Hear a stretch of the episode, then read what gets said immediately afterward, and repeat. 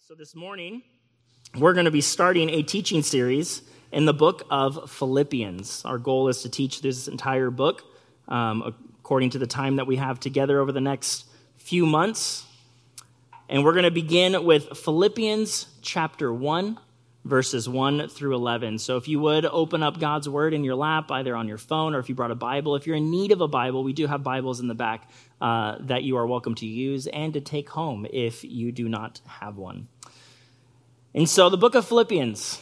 It's an interesting book. One of the things that we're going to see as we read this introduction is that Paul has a very special affection for the Philippian church. Paul often started all of his letters in the New Testament with the same kind of formula of a greeting, but yet, what you'll notice as we read the text this morning is there's a, a certain heightened level of affection for the Philippians. It's safe to say that the Philippians might have even been one of Paul's favorite churches. Okay, and uh, some of you may know this, but I come from, from a youth ministry background. I have 10 plus years in, in youth ministry prior to pastoring here. Um, and oftentimes, one of the things that students would do, especially if they've come for a while, is they, they'd be curious and they'd come up to me and say, Hey, who's your favorite student? And you know what I would say? It's a tie. You all lose, was the joke that I had. But in all honesty, there are times in which in ministry we love all, we have an affection for all, but sometimes the Lord binds you more closely with others for whatever reason. You know, there are students that I had a privilege of leading to the Lord, and they will forever have a special affection in my heart because of the care that I took in seeing God do some amazing things. There are students that we see grow into maturity and take on leadership after you've spent a lot of time for them. And so there does become a sense of not unhealthy favoritism, but just love and affection for what God is doing in their lives. And I think the same is true for Paul. You know, if youth pastors are allowed to have their favorite, Paul, as an apostle, is allowed to have a favorite church, or at least a deeper affection for those whom he knows so well. And so, our points this morning as we dive into this text is we're going to be looking at the joy that Paul receives from, from this Philippian church. Our three points are going to be Paul's joy came from their conversion, their fellowship that they had in the gospel. Secondly, we'll look at Paul's joy and how it came from their partnership in his work as an apostle and the proclamation of the gospel. And lastly, we'll see Paul's joy come from their continual growth in Christ. And so let us read from Philippians chapter 1, verses 1 through 11. If you would and you are able, please stand for the reading of God's word. Philippians chapter 1, beginning in verse 1. Word of God says, Paul and Timothy, servants of Christ Jesus, to all the saints in Christ Jesus who are at Philippi, with the overseers and the deacons, grace to you and peace from God our Father and the Lord Jesus Christ. I thank my God in all my remembrance of you, always in every prayer of mine for you all, making my prayer with joy, because of your partnership in the gospel from the first day until now. And I am sure of this, that he who began a good work in you will bring it to completion at the day of Jesus Christ. It is right for me to feel this way about you all, because I hold you in my heart. For you are all partakers with me of grace, both in my imprisonment and in the defense and confirmation of the gospel. For God is my witness how I yearn for you all with the affection of Christ Jesus. And it is my prayer that your love may abound more and more with knowledge and all discernment so that you may approve what is excellent and so be pure and blameless for the day of Christ, filled with the fruit of righteousness that comes through Jesus Christ to the glory and praise of God. This is the word of God this morning. You may be seated. And so, as you can see, Paul speaks with deep affection for this church. And the first reason that we see for this is clearly because of their union with Christ, their shared union with Christ, their believing in the gospel as brothers and sisters. And so it's, it's good for us to have an understanding of how did the, the church in Philippi start? Why was Paul so connected with this church? And it's because he was part of the genesis of this church, the start of this church. If we were to go back to Acts chapter 16, we would see um, how Paul was sent by God to the Philippians. Paul was preparing for his second missionary journey, and he was hopeful, and his intentions and his plans were to take him deep into the heart of Asia. But yet, as he tried to go there, he was kept from the Lord from going there and redirected towards the Philippian church. We see this in Acts 16 6. It says, And they went through the region of Phrygia and Galatia, having been forbidden by the Holy Spirit to speak the word in Asia. And so Paul's plans were being changed according to the will and purposes of God. Acts 16:10 goes on to talk about this and it says and when Paul had seen the vision immediately he sought to go on to Macedonia concluding that God had called us to preach the gospel to them. God spoke to Paul in a dream in which he saw a man begging for him to come and to teach him the gospel and it was clearly a man from Macedonia. And so, if we continue on in verses 11 and 12 in Acts 16, we see that Paul and his, and his crew are faithful to go and be obedient to God. And it says, So that setting sail from Troas, we make a direct voyage to Samothrace and following, and the following day to Neapolis, and from there to Philippi, which is a leading city of the district of Macedonia and a Roman colony. And we remained in the city for some days. And so Paul, according to the will of God, was redirected in really the totally opposite direction of where he had planned to go to preach the good news of the gospel. But yet it was clear that God was sending him there, and God sent them to Philippi. And this may be one of the reasons why Paul felt a particular affection that this is somewhere in which God miraculously and very clearly sent me to be, to reach these people. And so, who were the people that Paul met in Philippi as he began that new church? Well, the first was a woman named Lydia. Comes across her um, singing with a group of women praises to God. Philippi was a Roman colony, so there wasn't a very strong Jewish presence, but yet Lydia and a small group of Jewish women were worshiping um, God by the river, and Paul speaks the good news to them, and they are saved. Lydia, in particular, she's converted by the river by Paul with his group of Silas, Luke, and Timothy. And what's interesting is she was a wealthy woman, um, a seller of purple, and she immediately hosted Paul in her home.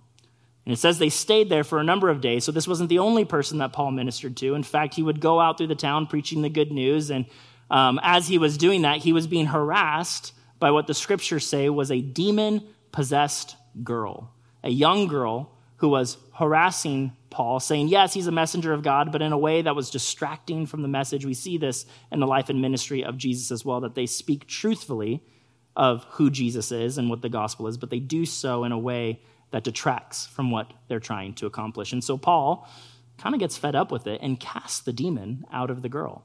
But that causes all sorts of problems from Paul later on because this girl was owned by a particular master who um, exploited her for some of these supernatural abilities that she had as a result of this demon within her. And so Paul and his um, group of people doing ministry in this area, they're arrested, they're beaten, and they're thrown in jail.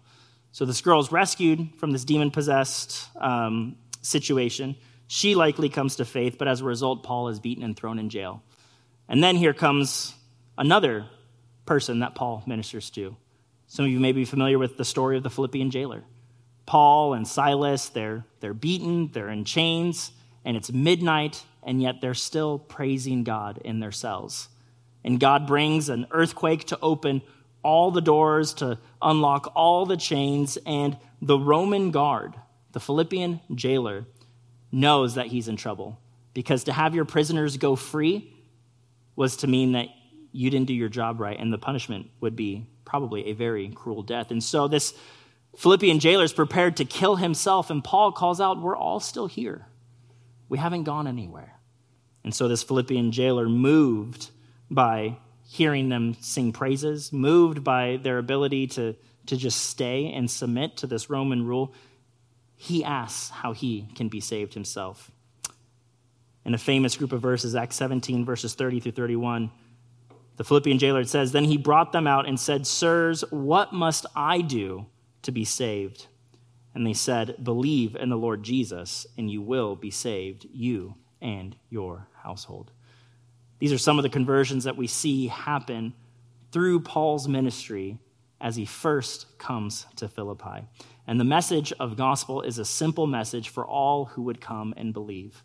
For anyone who would ask that question, what must I do to be saved? The answer is the same. Whether you're a rich, wealthy woman by the river, whether you're a demon possessed girl or a Philippian jailer, the answer is the same. Believe in the Lord Jesus, and you will be saved. This was the message that Paul preached all throughout Philippi, and as a result, a church was founded and formed in what would have been a very secular, pagan city. Philippi was actually modeled after Rome itself. It would have been mini Rome in a lot of ways. If you've been to Philippi and you've been to Rome, you would feel like you're somewhere else, right? That this, this feels like Rome. And as a result, the culture would feel like Rome very dark, very opposed to the things of God. And yet, God is growing a church in the midst of this city through the ministry of Paul. And so, this was Paul's personal connection to Philippi, that he personally was sent by God through a vision to these people, that he personally converted a number of people by preaching the good news, seeing them come to faith. And we know that this church that was started here involved meeting in people's homes, and it's likely that Paul spent a number of days in, say, the home of, of Lydia, who likely would go on to probably host this new church in her home for quite some time. The text says of the Philippian jailer that after he believed and was baptized, that he hosted Paul and his friends in his home. They spent time with one another. And so Paul clearly helped them get established as a church, to, to grow as a church. And it sounds like they continued that even after he was called other places like Thessalonica. And so there, there was a deep sense of joy and affection towards these believers that Paul had because of his connection with them. And we could see it in the language that he speaks here. Paul refers to himself not as an apostle, he doesn't use a high, elevated title, but he calls himself a servant, a slave of Christ Jesus. And that's really what he did when he went to Philippi. He went there to serve them, not to be served by them. Even though he had authority, he did not exercise that authority in a way to benefit himself, but in a way to benefit them, being imprisoned and jailed for preaching the good news to them. He modeled that sort of servant leadership to Timothy as well, and all of that was first modeled by Christ himself. He calls these Philippians saints in Christ Jesus, which I love. We don't know their histories or their past, but knowing where they come from knowing what that city would have been like, it is likely that they were very far from God, that their sins had led them far astray. And yet, when they put their faith and trust in Christ, Paul could say confidently and truthfully, You are saints in the Lord Jesus Christ along with me. Even though you live in mini Rome and are probably guilty of all forms of paganism and de- idolatry and debauchery, yet in Christ you are saints. And it wasn't from their excellent behavior, it was because of their excellent Savior that they all shared in. And it was through the washing of their sins in Christ. And so in verse 5, we, we see Paul say that they were partners in the gospel from the first day until now.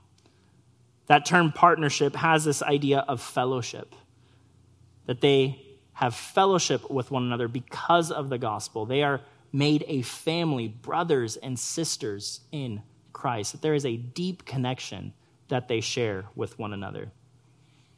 And so we must ask ourselves what really unites people? What are friendships based on? Friendships are based on fellowship, what we have in common with one another.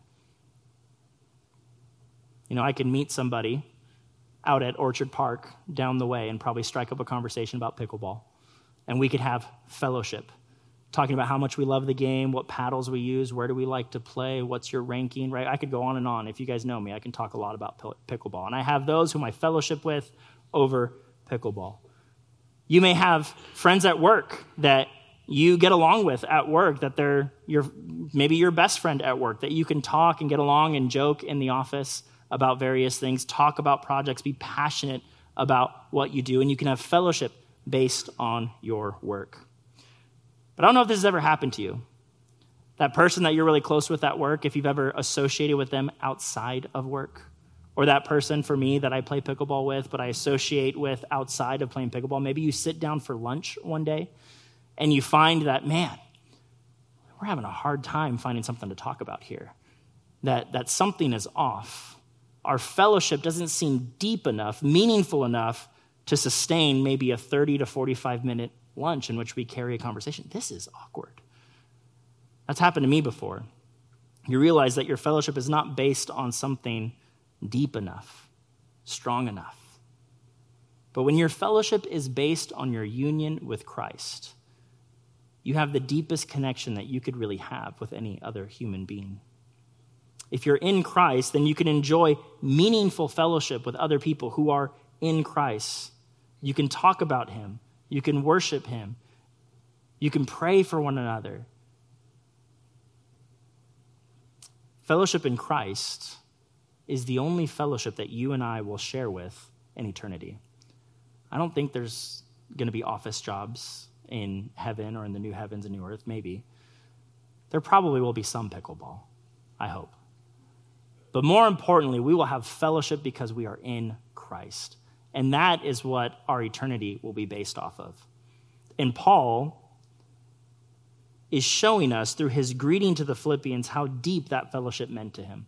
He says, It is right for me to feel this way about you all, because I hold you in my heart. You are all partakers with me of grace, both in my imprisonment and the defense and confirmation of the gospel. It is right for me to feel strong affection for you because together we are in Christ. What Paul is getting at here is what we want to get at here in our new church is we want to build a strong sense of fellowship that's not just based on hobbies or interests, but that is based on our union with Christ. If you visited our, our website, you've seen some of our core values, and one of those is biblical community. And I'm just going to read what we have written on there for just a moment. It says, We believe that the Christian faith is not meant to be a Lone Ranger experience. In fact, the gathering of believers and the building of close Christian relationships are essential in making disciples. We are convinced that the closer we become to one another, the closer we become to God. This is why Paul speaks so affectionately for these Philippians, because as he grew in fellowship and relationship with, with them, they all grew in fellowship and relationship with Christ. That this was a gospel centered community. And so often, as we seek to build fellowship as a church, we try to find common interests. There's a great book that talks about building biblical community that talks about two types of community that churches will build. And the first, which they don't speak too fondly of, is the gospel plus community. And this is the community in which we're friends who have something in common who also happen to be Christians, okay? And so you may be friends, and your friendship is based on maybe your hobby, your interest, whether it be pickleball or technology or football, that you have this friendship based on these things, and you also happen to be Christians at the same time. Now, these things are bound to happen in a church, but we should strive for something deeper. And that deeper relationship is what this author in this book calls gospel revealing community, in which it's very clear that the basis for your friendship is not some sort of hobby or interest, but it is Christ. And this is why the church could be so diverse. This is why the most Jewish man who probably living at the time could go to the most Roman city and reach people for Christ and have strong relationships with them because their fellowship was not based on their ethnicity, was not based on their interest, it was based on Christ. And that's what we want our fellowship to be based on here. We may find common interests, common hobbies, but what I hope is that we are willing to love those who are very different from us because that person was bought by Jesus. And so, my encouragement to you as, as we are a young church, getting to know one another, is to exercise hospitality. We saw this church in Philippi hosting people in their homes. So I would encourage you as we share coffee, as we welcome each other here in this place week after week, to find ways to connect outside of this place. Meet someone for coffee, invite someone into your home, have fellowship with them, even though they may be different from you. Because they are in Christ, and you are in Christ with them as well. And if we do this, then we will all grow closer to Christ together. And we will share in that same joy that, that Paul had our union because of our faith in Jesus. And so that was our first point. Paul's joy came from, from their conversion. But secondly, we see Paul's joy comes from their partnership. And this is very key in this text. Look again at verse 5 with me. It says, Because of your partnership in the gospel from the first day until now. They partnered with Paul from the very beginning, and they never stopped partnering with him in the efforts of helping Paul take the gospel to the ends of the earth. I talked about how that term partnership has this idea of fellowship, but it's also got um, some connotations of this, of this idea of a, of a business arrangement, that we are partners in a common endeavor, that we are co laborers, co workers towards this goal. And we see that the Philippians began partnering with the ministry of Paul right away. I mentioned how Lydia and the jailer hosted Paul in their homes. Remember, Paul had no place. There were not motels for him to check out and check into. And so Paul was dependent on the hospitality of those who would host him as he seeks to preach the good news of the gospel. And so Lydia was a host, the jailer was a host. It's likely that Lydia became, or her house probably became the location for the church in Philippi, being a wealthy woman who probably was the only one who had a house large enough to fit the saints that were in Philippi. We saw Paul write this letter and greet both overseers and deacons in verse 1.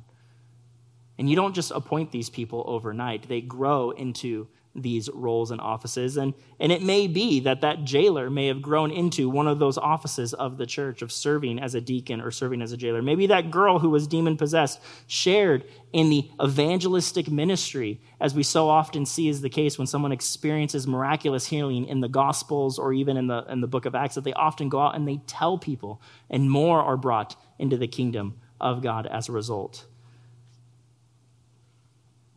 The Philippians clearly partnered with Paul in the work of the gospel from the very first day, but even more so until now, that they never stopped. That as they were recruited for the work, they continued in the work, even in Paul's absence. And we learn about this in verse 7 of Philippians. It's, Paul says, It is right for me to feel this way about you because I hold you in my heart for you are all partakers with me of the grace, both in my imprisonment and in the defense and confirmation of the gospel. It's good for you to know that when Paul was writing this letter, he was in prison in Rome, chained to another guard. And he's saying that you, the Philippians, are under the same sort of pressures, the same sort of opposition that I face here in Rome. Remember, Philippi was often described as mini Rome. And so, if Paul was experiencing imprisonment and having to defend the gospel where he was in actual Rome, we can expect the same experience to be the case over in mini Rome in Philippi. That they were under threat of imprisonment, that they had to make a strong defense for the gospel. And in so doing, they furthered their partnership with Paul. As we continue to read through the book of Philippians, we will see all the ways in which the Philippians partnered with the ministry of Paul and the ministry of the Word of God. But I want to take a kind of sweeping overpass of some of these things because these, these are some of the same ways that we want to see partnership happen here in our new church as well. Number one, the Philippians were partners for Paul in prayer as he was afflicted. We read in verse 19 of chapter 1 for I know that through your prayers and the help of the Spirit of Jesus Christ, this will turn out for my deliverance. That the Philippians, as a young church, clearly were praying for Paul, his ministry as he was imprisoned in Rome. And Paul had confidence that God was using their prayers in mighty ways. Their partnership was seen in their suffering for their faith, faith in Christ. We read this in chapter 1, verses 29 through 30. Paul writes, For it has been granted to you that for the sake of Christ you should not only believe in him, but also suffer for his sake, engaged in the same conflict that you saw I had, and now I hear that I still have. And so Paul prepared them. He was honest with them. hey, this Christian life, it's not easy. You are going to experience persecution. Some of the same persecution that you're watching me go through, you are going to have to face as well. And yet they face, they face that willingly and able. They shared in the sufferings for their faith in Christ. Thirdly, they were a radiant witness through their conduct and behavior. Chapter 2, verse 15. It says that you may be blameless and innocent, children of God without blemish in the midst of a crooked and twisted generation, among whom you shine as lights in the world. Your good behavior, your obedience to God in Christ, shines a light to the truth of the gospel. They sent help and support to Paul, sending Epaphroditus we read this in verse or chapter 2 verses 28 through 30. Chapter or verse 28 it says, "I am the more eager to send him, therefore that you may rejoice at seeing him again, that I may be less anxious. So receive him in the Lord with all joy and honor such men, for he nearly died for the work of Christ, risking his life to complete what was lacking in your service to me." Paul's in jail, unable to provide for himself and probably alone apart from his jailers. And so they sent a man, Epaphroditus, from Philippi to be with him, to encourage him, and likely to supply his, what he needs physically to continue on in his ministry. That there was partnership in even sending what you could call reinforcements to the effort. And lastly, the Philippians were known to give regular financial support to Paul and his ministry. We see this in chapter 4, verses 10 through 18. Paul, as he begins to conclude this letter, says, Yet it was kind of you to share my trouble. And you, Philippians, yourselves know that in the beginning of the gospel, when I left Macedonia, no church entered into partnership with me in giving and receiving, except you only. Even in Thessalonica, you sent me help for my needs once and again. Not that I seek the gift, but I seek the fruit that increases to your credit. I have received full payment and more. I am well supplied, having received from Epaphroditus the gifts you sent a, fra- a fragrant offering, a sacrifice acceptable and pleasing to God. They partnered with Paul from the first day until now. They were one of the first to support him financially. Not that he sought the financial gain, but he sought the fruit of that financial support, that the gospel may go out more churches could be started and more people could be brought to faith. And so, what I want us to see is that the gospel is not built just through one person, or is not shared or sent out just through one person, but it really is, for lack of a better term, a team effort. Paul, as amazing as he was, as winsome as he was, as intelligent as he was, as bold as he was, needed support.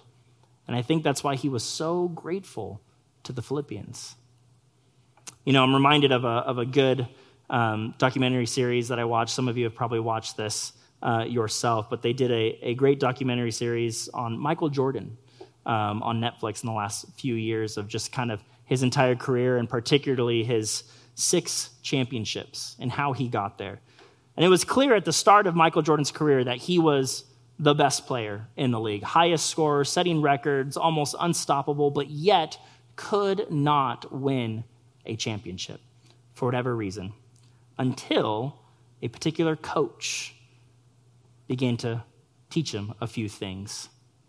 And that coach was Phil Jackson. Phil Jackson helped him understand that he could not win on his own. As good as he was, as amazing he was, they would never get all the way to a championship with just his skill alone.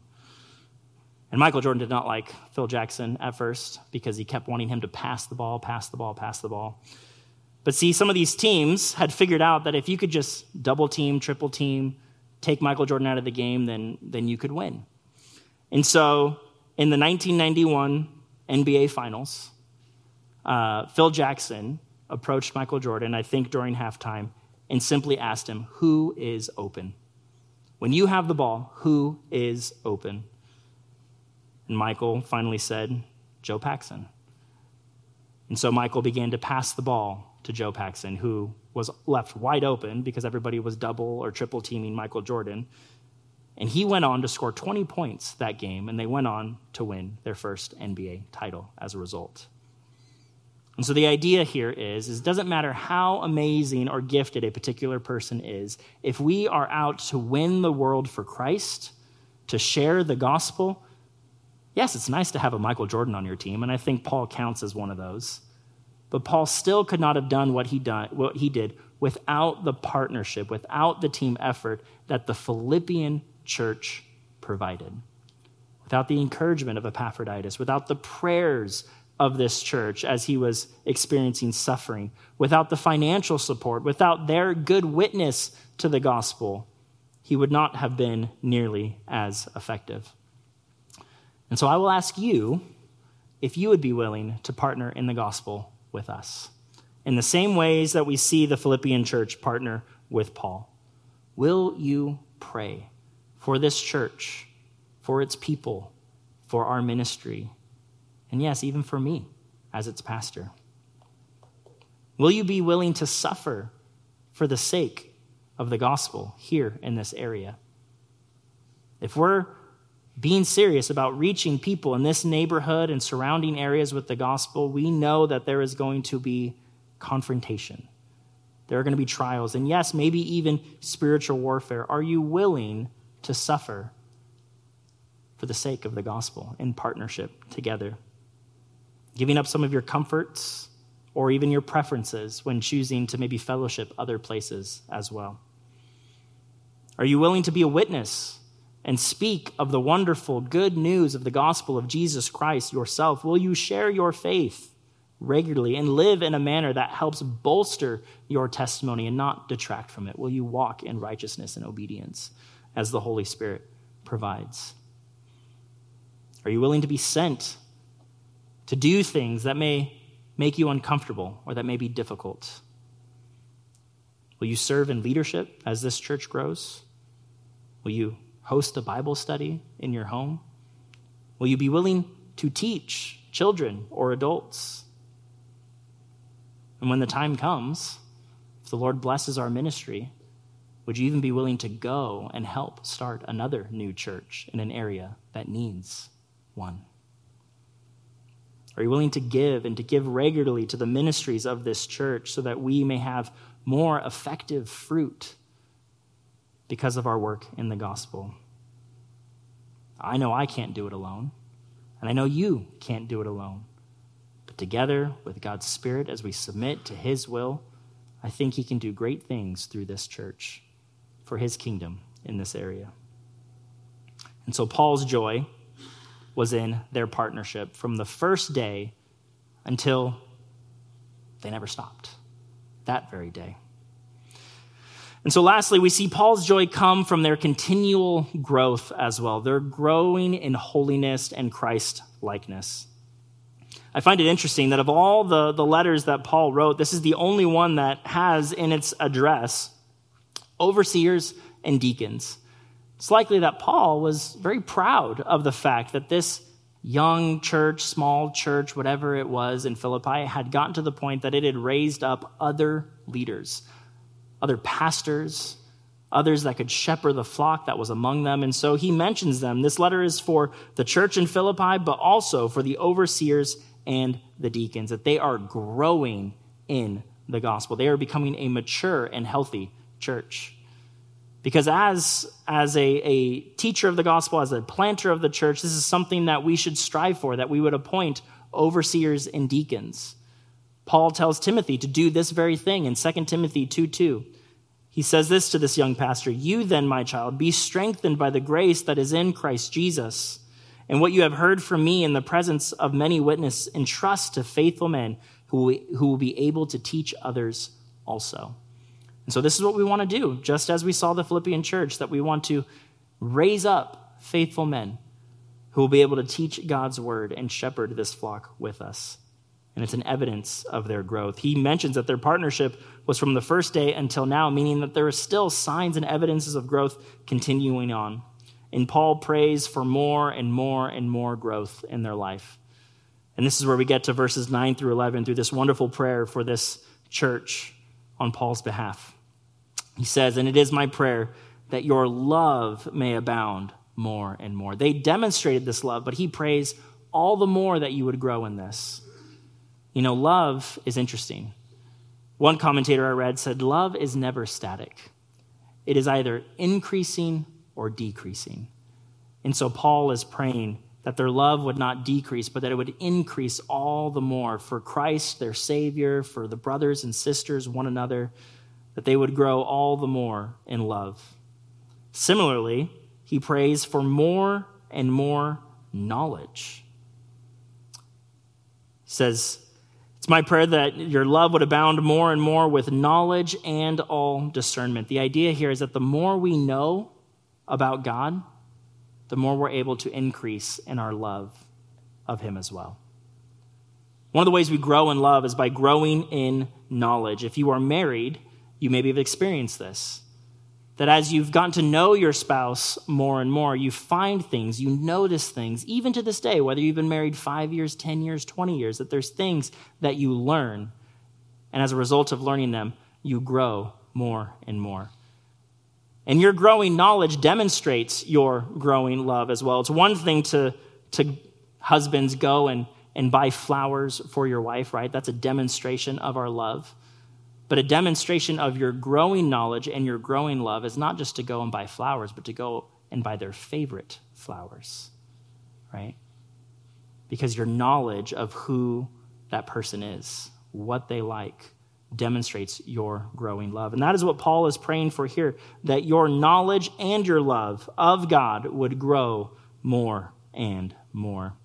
And that you would be filled with the fruit of righteousness. Verse 10 so that you may be approving of what is excellent, and so be pure and blameless for the day of Christ, filled with the fruit of righteousness that comes through Christ Jesus to the glory and praise of God.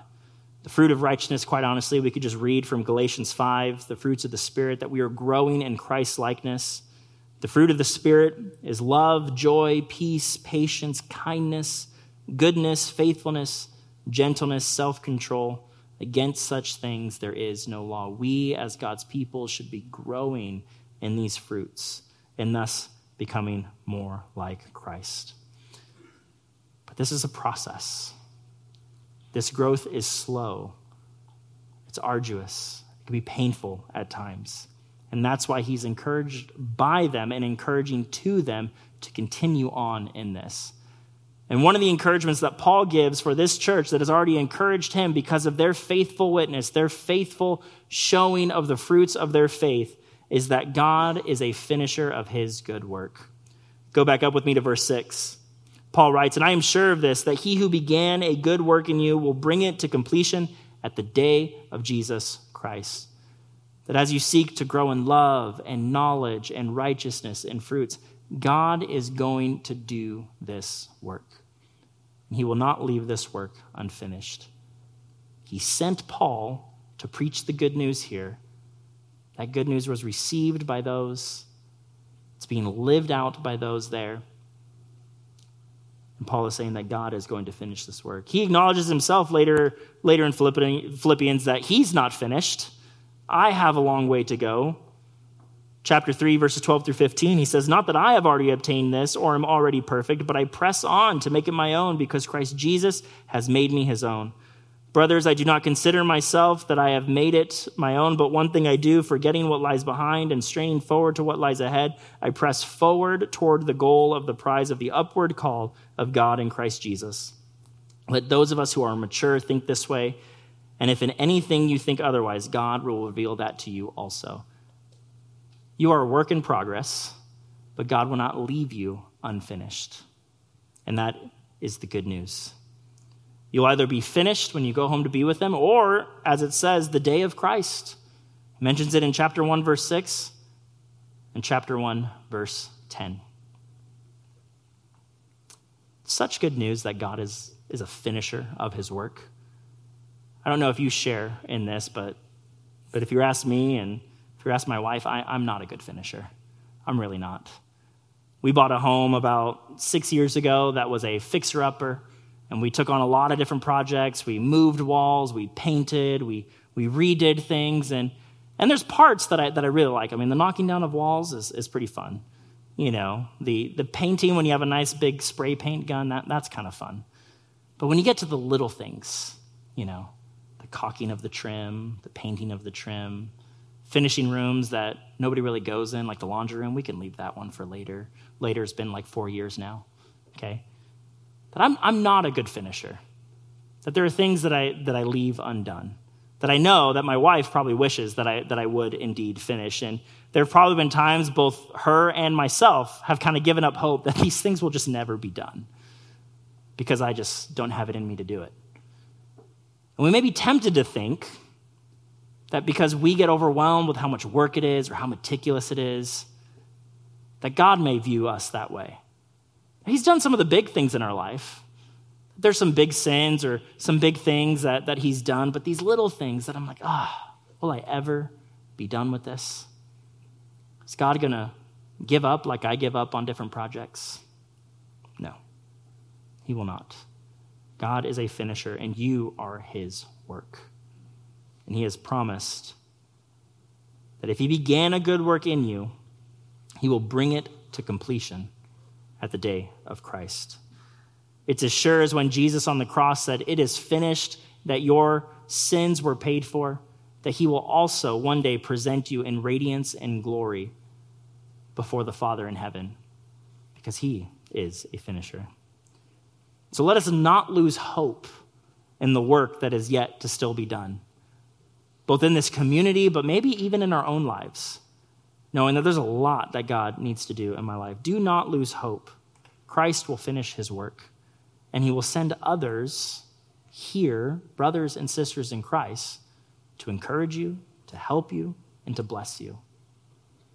Let us persevere that because of this great work that that God is doing in our lives, that the result would not be praise and glory for ourselves, but as we read at the very end of verse 11, that the glory and the praise go to God for what he has done and is doing. And when we do this, we will share in that joy. Same joy that Paul had. And so as we conclude, let us look at these particular joys once again that Paul had a particular joy from this church because of the fellowship they had in Christ, because of their shared faith in Jesus, their conversion, because of their partnership in the work of the gospel as it was demonstrated through prayer, through giving, through sending, through um, acts of service, through willing to, to suffer alongside Paul in defense of the gospel. And the shared joy of continued growth in each of our lives, pursuing of righteousness, seeing the fruits of the Spirit and God work through each and every one of us. I pray, and I'm seeing that prayer already fulfilled in a lot of ways, that I will share in many of the joys that Paul shared with this Philippian church. That we'll see people come to Christ here that we'll have fellowship with, that together we'll be partners in ministry, and that together we will grow in our faithfulness to the Lord. Let us pray. Heavenly Father, we thank you for your word this morning. We thank you for Paul's word to this Philippian church. God, that they were a church known for their fellowship with one another, Lord, known for their partnership in the gospel, and known in many ways for their obedience to you, that their conduct did not detract from the ministry of your word but if anything, helped strengthen it. Lord, we pray these same things over our church here, Harvest Liberty Lake Church. God, that you would use this fellowship of believers here to reach new people with, with the gospel, that we would share in deep fellowship with one another. Lord, and that you would grow us more into the image of your Son, bearing more and more of the fruits of the Spirit, growing in more love and more knowledge and more discernment. Only you can do these things, Lord, and so it's in your name we pray. Amen.